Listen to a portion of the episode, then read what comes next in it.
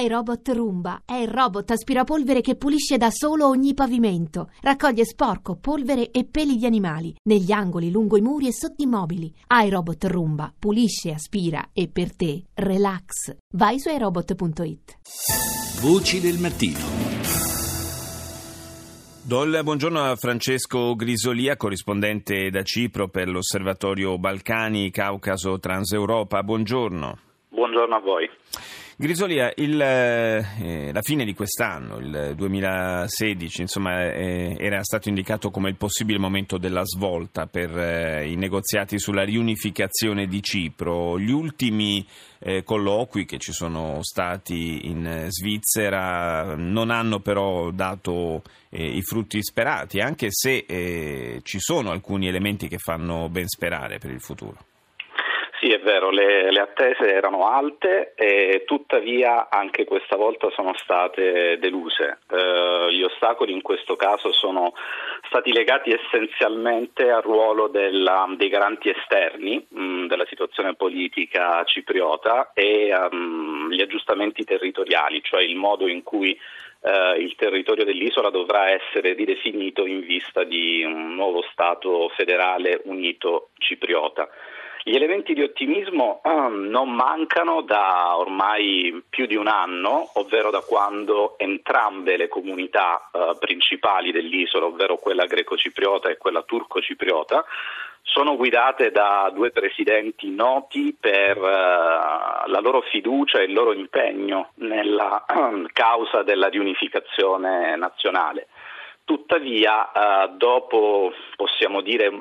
i primi mesi iniziali di grande ottimismo, è come se il processo di pace avesse perso intensità. Uh, e, e, oggi ci troviamo in una situazione difficile da sbrogliare una situazione che eh, però sulla quale insomma, pesa eh, anche, e qui le chiedo eh, Grisolia in che, in che, maniera, cioè se, se può essere eh, di stimolo per la, la, buona riuscita dei negoziati oppure se può essere un freno, la, la, questione energetica diciamo così, cioè la, la, scoperta di questi grandi giacimenti di gas eh, marini eh, nella zona che pongono Cipro in una situazione molto particolare con, per la sua posizione.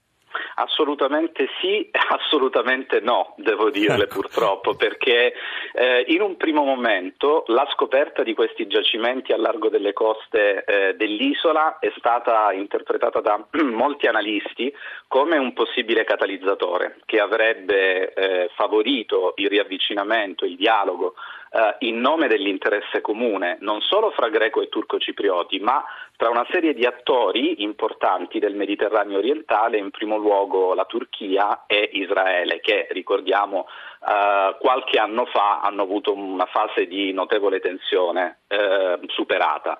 Oggi purtroppo le cose stanno diversamente e eh, sembra che eh, i giacimenti di idrocarburi possano determinare al contrario ulteriori motivi di attrito. Questo perché eh, la Repubblica di Cipro, che al momento mh, rappresenta di fatto un governo greco-cipriota, Um, ha già dichiarato che um, nel prossimo anno intenderà concedere nuove licenze per nuove perforazioni, ma questa mossa non sarà molto probabilmente osservata passivamente da Ankara